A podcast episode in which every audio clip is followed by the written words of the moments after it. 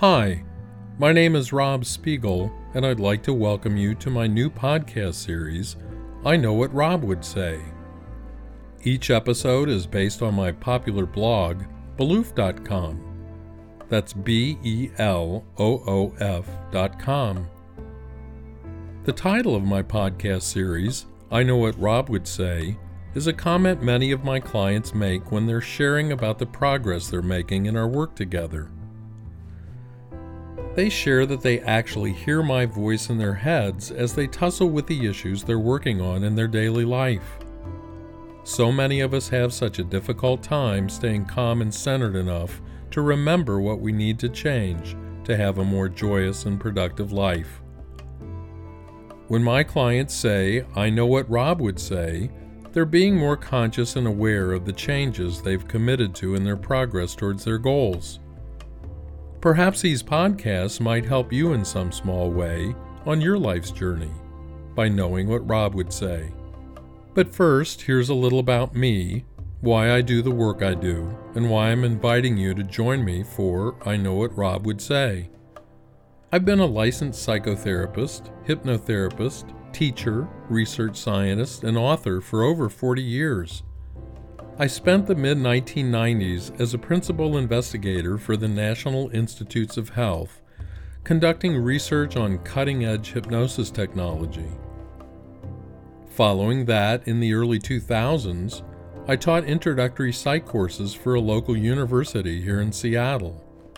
I thought I'd be able to share the knowledge and experience I had acquired over the course of my career as a therapist and research scientist in a creative way. However, when I was given the course curriculum they wanted me to teach, I was shocked. The content reminded me of the psych classes I took in undergraduate school back in Ohio in the 1960s. They were theoretical and lifeless. I knew I had to take another direction. After I left research in the university, I returned to working with clients, but not before I completed postgraduate training in heart centered hypnotherapy and trauma recovery work. Since that time, my years of work with clients has come alive with my training in hypnotherapy and Jungian psychology and blossomed into full bloom working with clients in the intensive group retreats I taught starting in 2006. Along with doing my own intensive healing process during my experiential training, I was able to bring healing, knowledge, and guidance to my clients and students in ways I never dreamed possible. I became crystal clear that my job was to teach mental health, not cure mental illness. It was then that I knew that real therapy consisted of healing the trauma that was at the source of the problem, while offering tools for growth that most of us have never been exposed to, and teaching new ways of thinking and behaving. I know what Rob would say represents my need to share my gifts and blessings with a wider audience. Over the years, I've constantly engaged in research and training to stay on the cutting edge of advancements in the field of psychology. The clients who came to me always had the same complaint about the therapist they had been to previously. My therapist patiently listened to what I had to say and then would ask me, Well, how did you feel about that? And uh, what do you think you should do about that? These clients had not received the feedback and guidance that they longed for.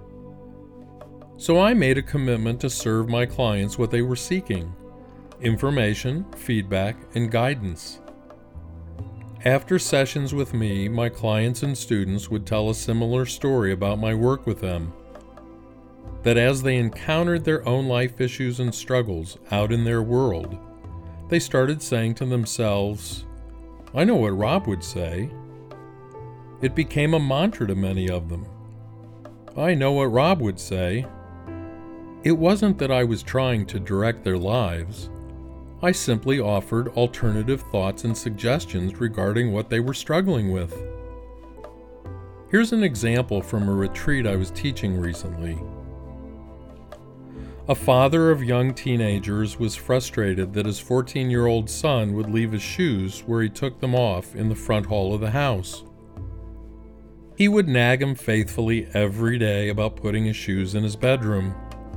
And yes, you guessed it, his son promised he would, and yet there they sat. The dad would get irritated and try shaming. Can't you just use your common sense and put your shoes where they belong? He would try. I asked him how that was working out. As expected, the son continued to promise, and the shoes sat. I said to him, You know that your son's common sense is not developed yet, don't you? He said, Everybody has common sense, don't they? I answered yes, but not until we're about 25 years old. The part of the brain that understands the relationship between our behavior and the consequences of our behavior is not fully developed until we're about 25. It develops with learning over many years. Did you have common sense when you were 14? I really don't know, he replied. But at least I knew that I better do what my dad told me to do, or I would get hit. He'd been a Marine and ran the house like a boot camp. So when your kid doesn't put his shoes away, why don't you just hit him like your dad hit you? I asked quietly.